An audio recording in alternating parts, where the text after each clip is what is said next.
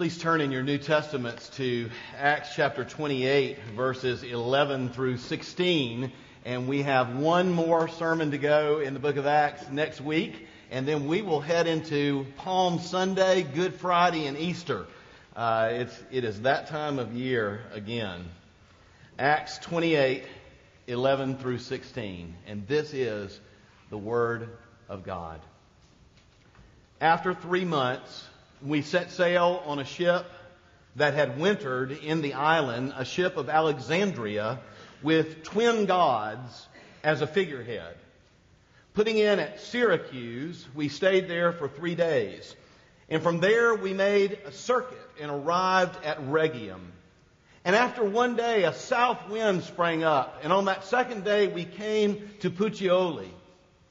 There we found brothers and we were invited to stay with them for seven days. And so we finally came to Rome.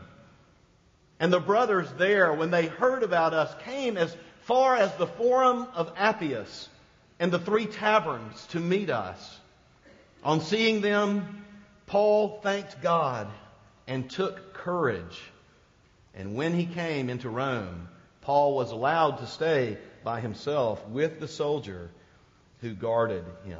Lord, we pray that was, as was prayed earlier, that as your scriptures come into our lives this morning by the power of your Spirit, your truth, that you would fill our hearts. And Lord, that you would give us um, a vision for something meaningful in our lives this very week in your body, your church. We pray in Jesus' name. Amen. So Paul is finally on to Rome just as Christ said that he would go. You'll remember Christ appeared to Paul and said, and you will go to Rome. And so Paul has been on the way to Rome. It all started with an arrest in the temple. Paul was almost killed in the temple. A big riot happened. Then Paul goes through meetings and, and appearances before procurators and tribunes and governors and and kings and, and all of this stuff. And then Paul goes through a shipwreck. You know, there's a lot of, uh, lot of things going on. When Jesus said, you will go to Rome, it was not a very straight line to Rome. And uh, then he, he goes through a, a poisonous snake bite and all kinds of things. But to the capital of the civilized world, the risen Christ is sending Paul for Paul to bring that good word of the gospel, Paul to bring his ministry that God's given him to the very epicenter of civilization.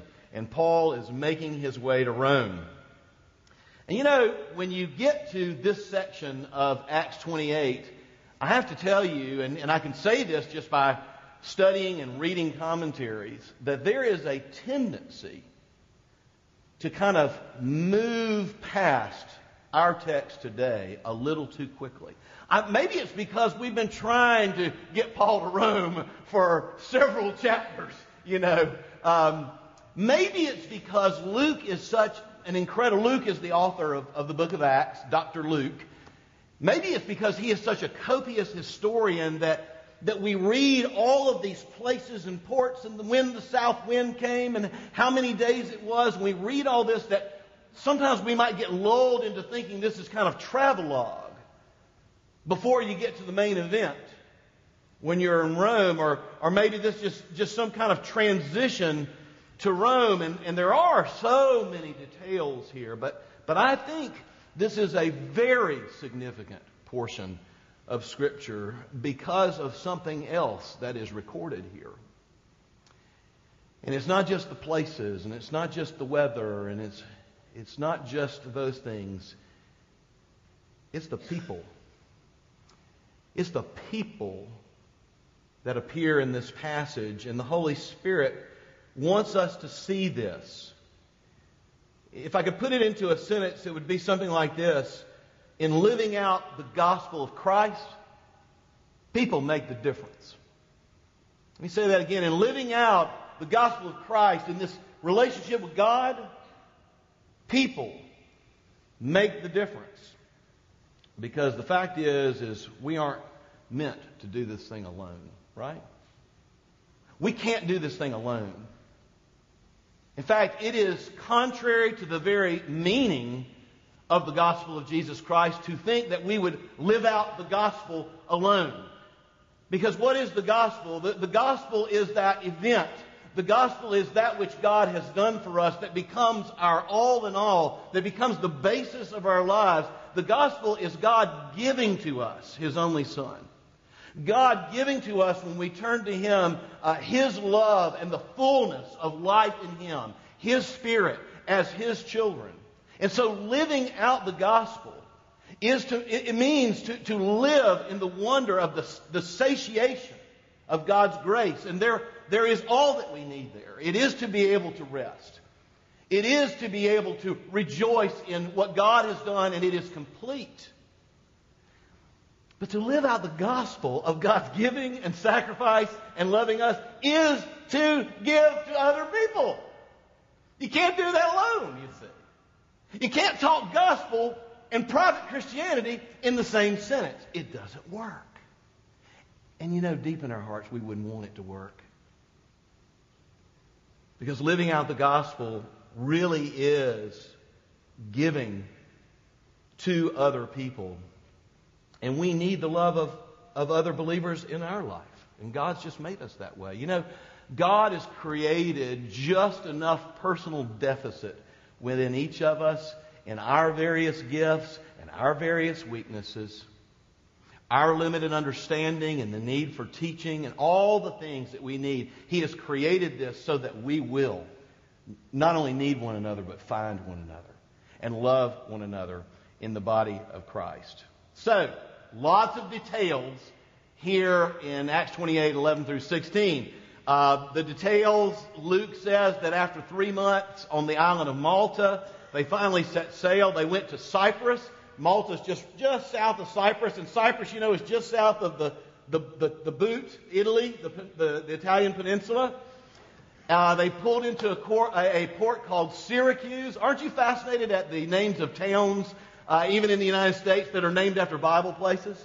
Well, this is what Syracuse, New York was named after. It's the large, it was the largest city in Cyprus at that time. And uh, they stayed in Syracuse. We, we find out how long they stayed in these places. Uh, the south wind, you know, takes them out, and, and they end up uh, sailing up to the t- right at the toe of of the Italian peninsula. If you can kind of see that, it looks like a boot right at the toe. Uh, the name of the place is Rhegium. And then from Rhegium, they went to one of the two places that you would go um, and it was the closest port that was a major port of Rome. In fact, it was the only port of Rome for, for many, many years. And, and that is the, the port city of, and I just like to say this in an Italian way, Puccioli. so they went up to Puccioli. And, and, and once they get to Puccioli, it, it's on foot to Rome from here on, on the, the Roman highway called the Appian Way. But all these details lead to, to an interesting, uh, some interesting pictures. Look at verse 11. After three months, we set sail on a ship that wintered in the island of Malta, a ship of Alexandria, Egypt, with the twin gods as the figurehead. And I won't go into the twin gods, but they're, they're kind of in, in one scheme of, of the gods, kind of the gods of maritime safety. So it's kind of like a hood ornament on a car. And it's just on the front of the bow, and instead of one God, there's two gods, and that's kind of the way they did it. And why in the world would Luke go into the detail of saying they grabbed the ship of Alexandria, it's a ship that carried grain, and there were these twin gods on the, the thing? Well, I'll tell you why he did it, because what he's showing us is that Paul is a gospel light in the midst of the world. That this really is the Gentile world. And, and, Paul, you know the one that Paul said, you're going to Rome and everybody on that last ship that broke up is going to make it and I'm with you. I'm God. And there he is. He's this gospel light. He's living out the gospel and there are the twin gods. And it's just a, a great picture of what's going on uh, as he moves toward that great pagan city, that city of many gods called Rome. And then there's the other details of this text. And the ones I'd like to focus on this morning. When Paul arrives in Puteoli, what does he find there?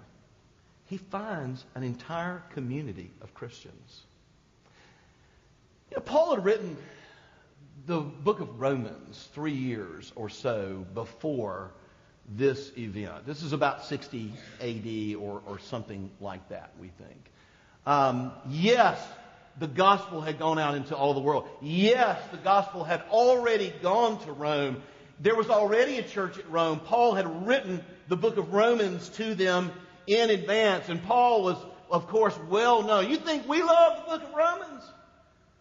The Romans loved the book of Romans. the epistle from the Apostle Paul. And, um, and what, he, what he finds when he gets to Puteoli are these people that greet him and welcome him. And, and we read that Paul and his companions in verse 14 were allowed to go stay with the believers in Puteoli for an entire week. Now, he was obviously very respected by the Roman uh, guards that kept him with the chains. I mean, they're giving him this like house arrest instead of taking him to the jail, instead of keeping lots of soldiers on him. You know, just kind of one soldier that goes with him. He, he's got a chain. He's under what's called house arrest. But he's able to stay with these people for seven days. Can you imagine after all of that, just all of a sudden just being hugged into this group of believers who are so glad that you are there. Don't you find that a beautiful thing after all Paul has been through? Have you ever had that feeling coming in from a long, long, lonely flight at the airport? I have. You know, you've been on an airplane forever, and you've been sitting by somebody you don't even know forever, and you're tired, and when you come into the airport, sometimes it can be from a very long trip. Isn't it an amazing human experience to have people at the airport with, with arms extended, just ready to hug you and receive you and love you? I, I think that's one of the simple and great moments of life. To be greeted and hugged and, and loved and cared for. You know, I think about these Yakima mission trips with our, with our young people. Of course, I, I try to see off and pray over uh, different ones of, the, of, of, us pastors do that, kind of pray over them as they leave. But I know uh, when my daughters were, were in high school, uh, I was uh, a part of the receiving party as well. And sometimes that would be in the daytime, and then sometimes that would be in the most ungodly time at night, uh, you know. And there we would be in the parking lot out here, and it was kind of fun with the mamas and daddies just in the parking lot waiting for the bus to arrive. And then, you know, uh, let's say it's one o'clock in the morning or something on Highland Colony Parkway. There's nobody coming down the road, and then suddenly there is a diesel-driven bus that pulls in, kind of kind of leaning over, coming up into the parking lot, and you can see all these little hands waving through smoky glass, you know, and here they come. I mean, you know, one small step for man, one giant leap for mankind, just stepping down right here with us. And there's mamas and there's daddies, and it is just this this incredible hug fest and just holding, holding these people close. Why? Because we love them, because they belong to us. We identify our lives with them because they're our family. And Paul, after all this, he gets to Puteoli and he is just hugged. He is welcomed. And he is cared for. And he stays an entire week. Can you imagine being in a little church service with the Apostle Paul preaching and hanging out, you know, at a dinner party with the Apostle Paul and, and these believers uh, in, in this port city. You know, for Paul, these were oasis people for him.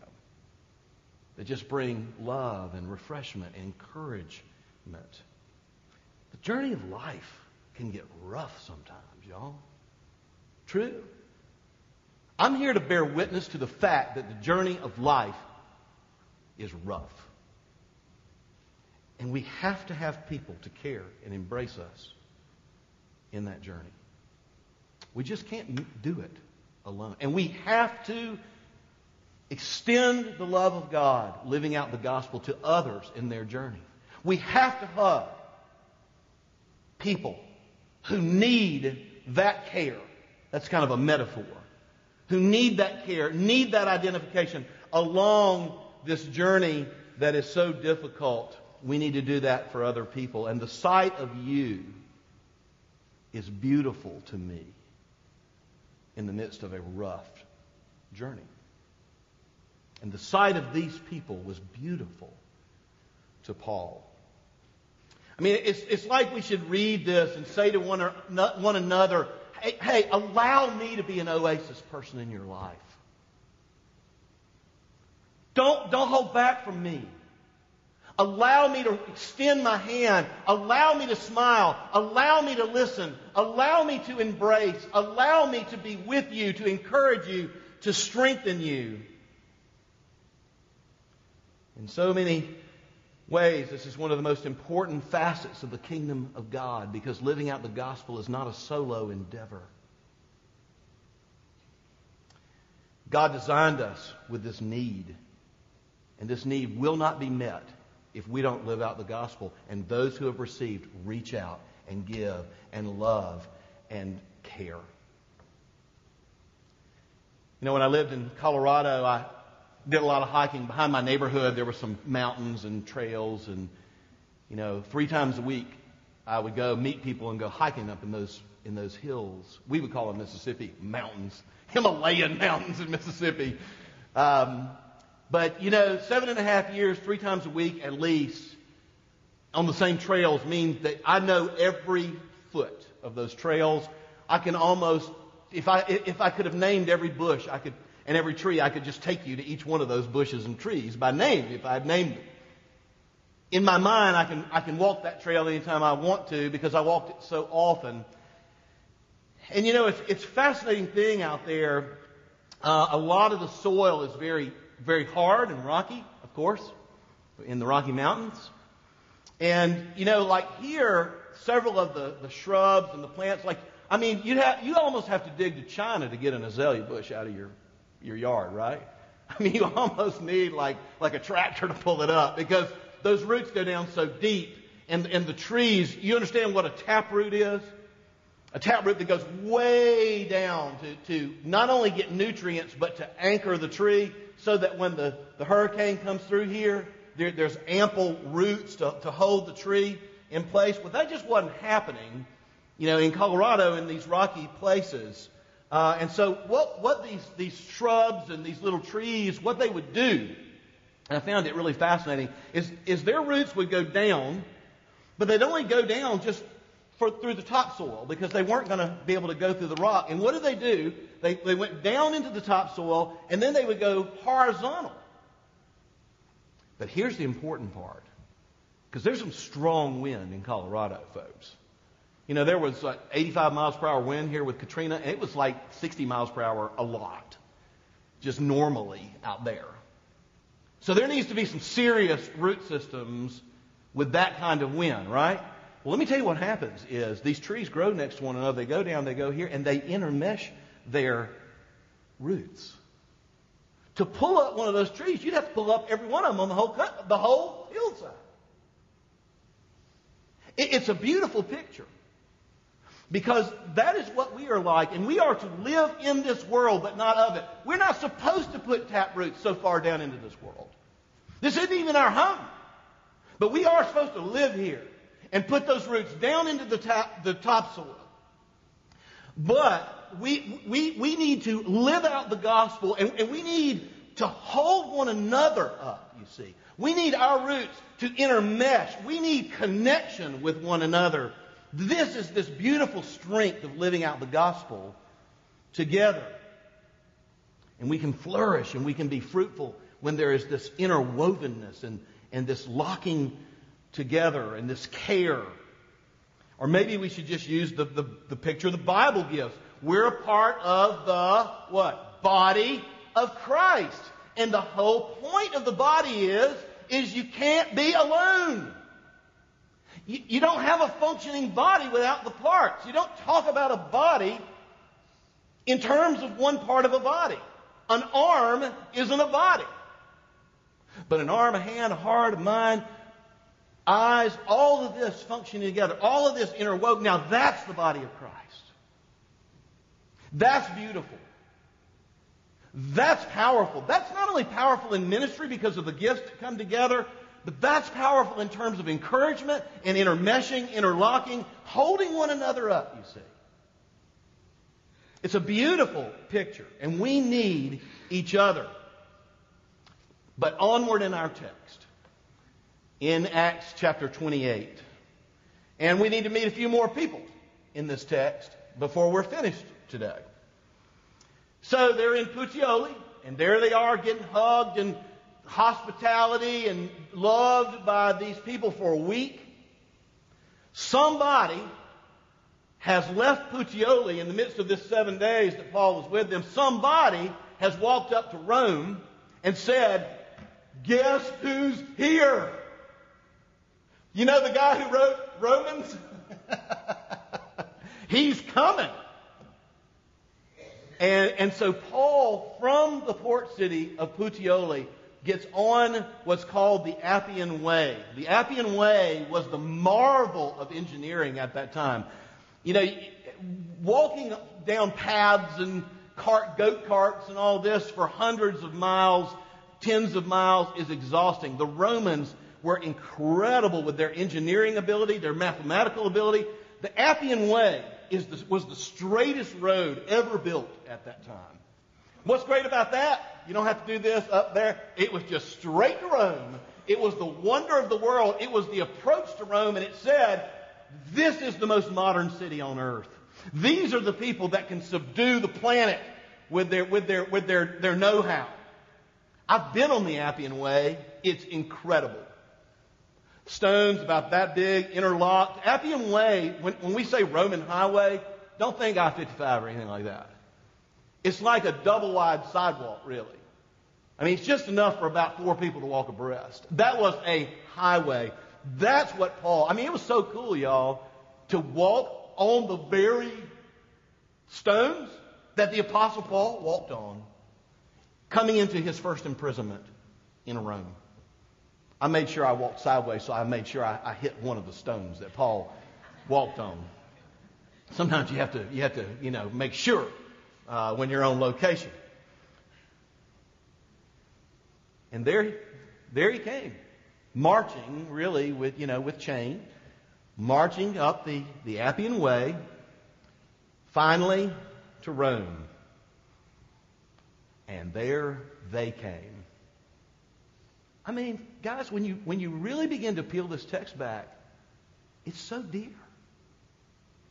How much has this guy been through? He's trusting God. And you know he has felt alone at times. He's been left for dead, stone, stoning. He's been beaten with rods. He's been thrown into prison. And there they came. More brothers and sisters come to greet him because somebody in Puteoli told them that Paul was coming. Uh, he had written the, apost- the epistle, the, the letter to the Romans, as I mentioned, three or so years before that. And in the closing chapter of the book of Romans, and this shows you how interconnected the early church was and how appreciated people who stepped up into leadership were. He mentions 27 people by name in that last part of the book of Romans, and he says how he longs to come there and see them. Now, they didn't imagine he would be brought in chains uh, by a Roman soldier, but he wants to see them, and they're not waiting for him to come to Rome. Look at verse 14. And so, Luke says, Luke was with Paul. And so we came to Rome.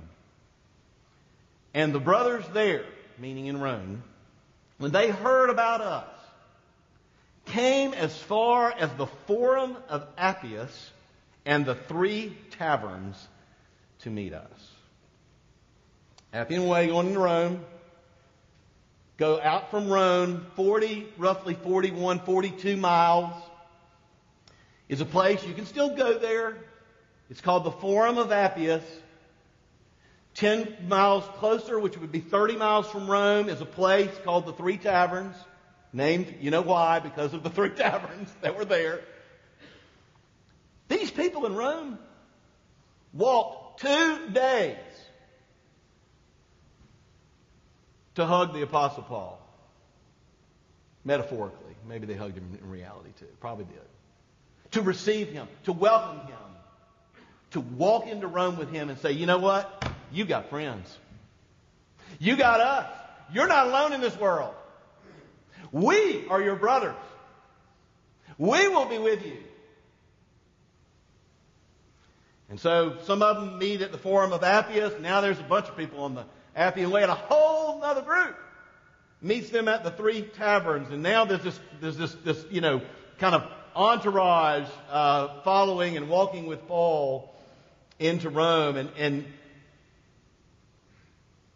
it all kind of comes into focus in verse 15, in this one sentence, on seeing them when they came out to him. Paul thanked God and took courage.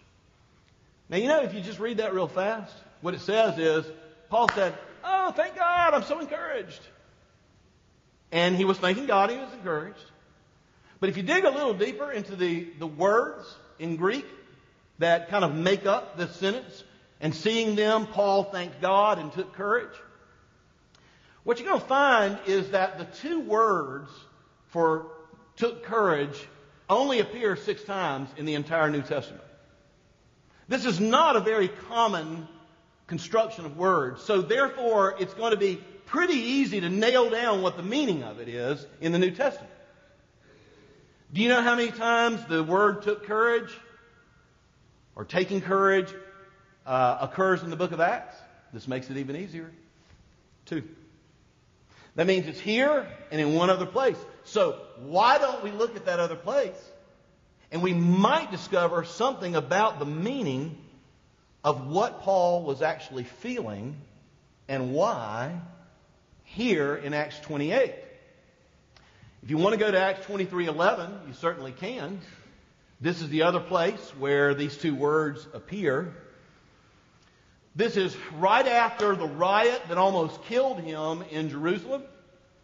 This is right after his arrest. Everything was up in the air. And the risen Christ, this is one of the few times this happened in his life, the risen Christ appeared to him. And this is where Paul is told by Christ, and I'll just read the text. Acts 23:11 The following night the Lord stood by him and said, here's the words, take courage.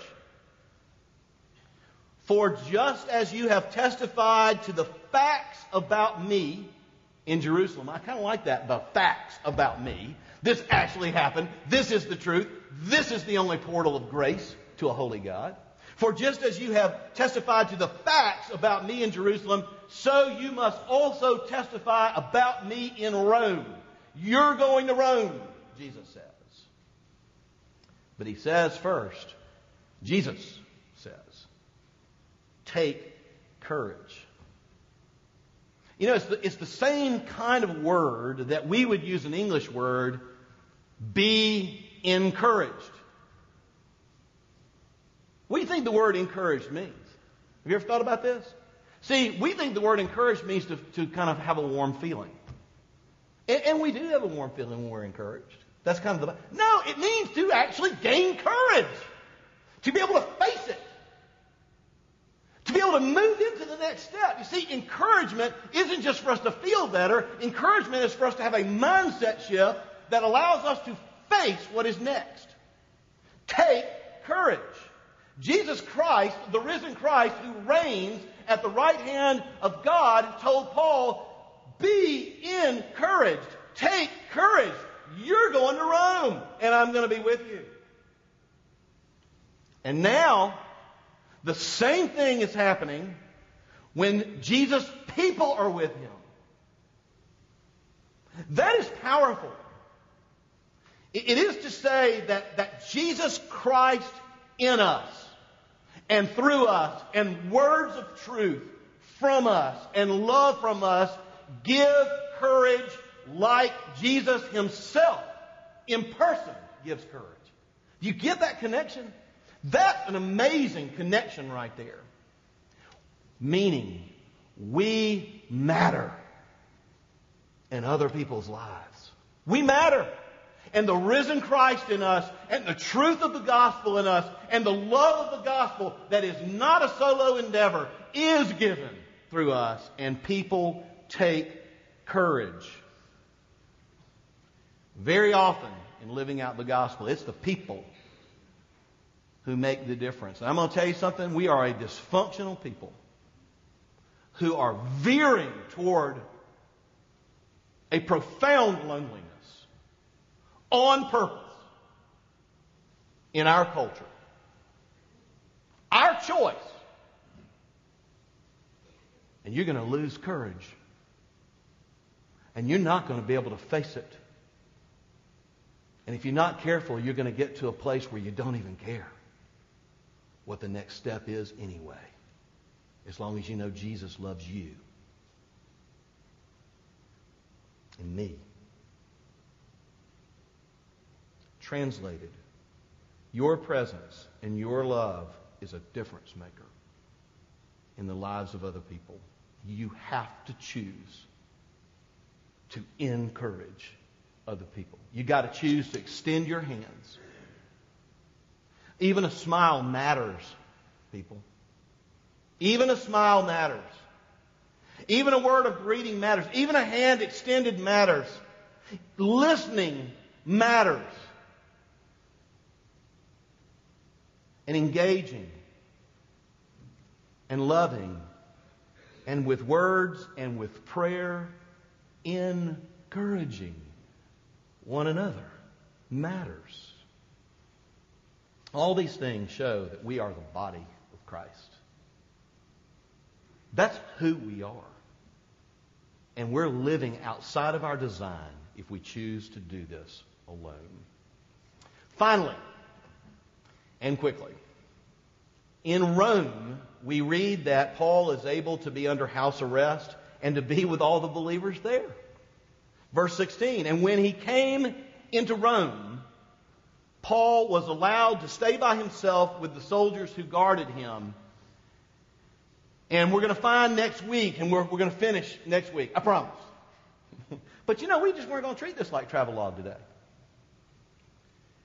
Um, Paul finds strength along the way from his brothers and sisters. And Paul finds strength in Rome. And there in Rome, he gets intermeshed with so many people that hold him up in the midst of his first imprisonment and his second imprisonment that did lead to his execution by decapitation. In his epistles, he talks about the care. And I'm just going to read their names and he especially says how grateful he has been for the love, the embrace, the care, the service of these people. He mentions by name Luke, Aristarchus, Timothy, Tychicus, Onesimus, John Mark, there's a story there. Jesus called Justus, Epaphras, and Epaphroditus, and a guy named Demas who turned away from him. Finally.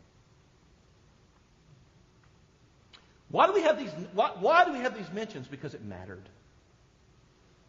We need people to walk with, people to hold us up, people to ha- ta- help us take courage at the mile markers of our lives. This is important. We need the body of Christ. Can I just say something? If you dwell in the gospel, if you want to live out the gospel, if you're receiving that love, if you're receiving that security, if you're receiving that work of the Holy Spirit, be that to somebody this week. Pick up that telephone. Get in front of somebody. Extend a hand. Embrace them.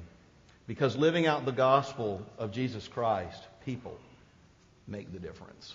Let's pray. Lord, would you help us first to live out the gospel and to really receive all that you have for us and not try to live by bread alone and make our own existence outside of you. But Lord, to really have the, the life that is truly life. And, and you want us to have that. And Lord, there's, there's much that you're doing in our lives to focus us on the reality of your grace and your truth. Would you do that in our lives? And Father, would you bring us out of ourselves toward one another, just as you in Christ have done for us. Lord, would you let even this week Highlands be an embracing church? Let us be the body of Christ. In Jesus' name, amen.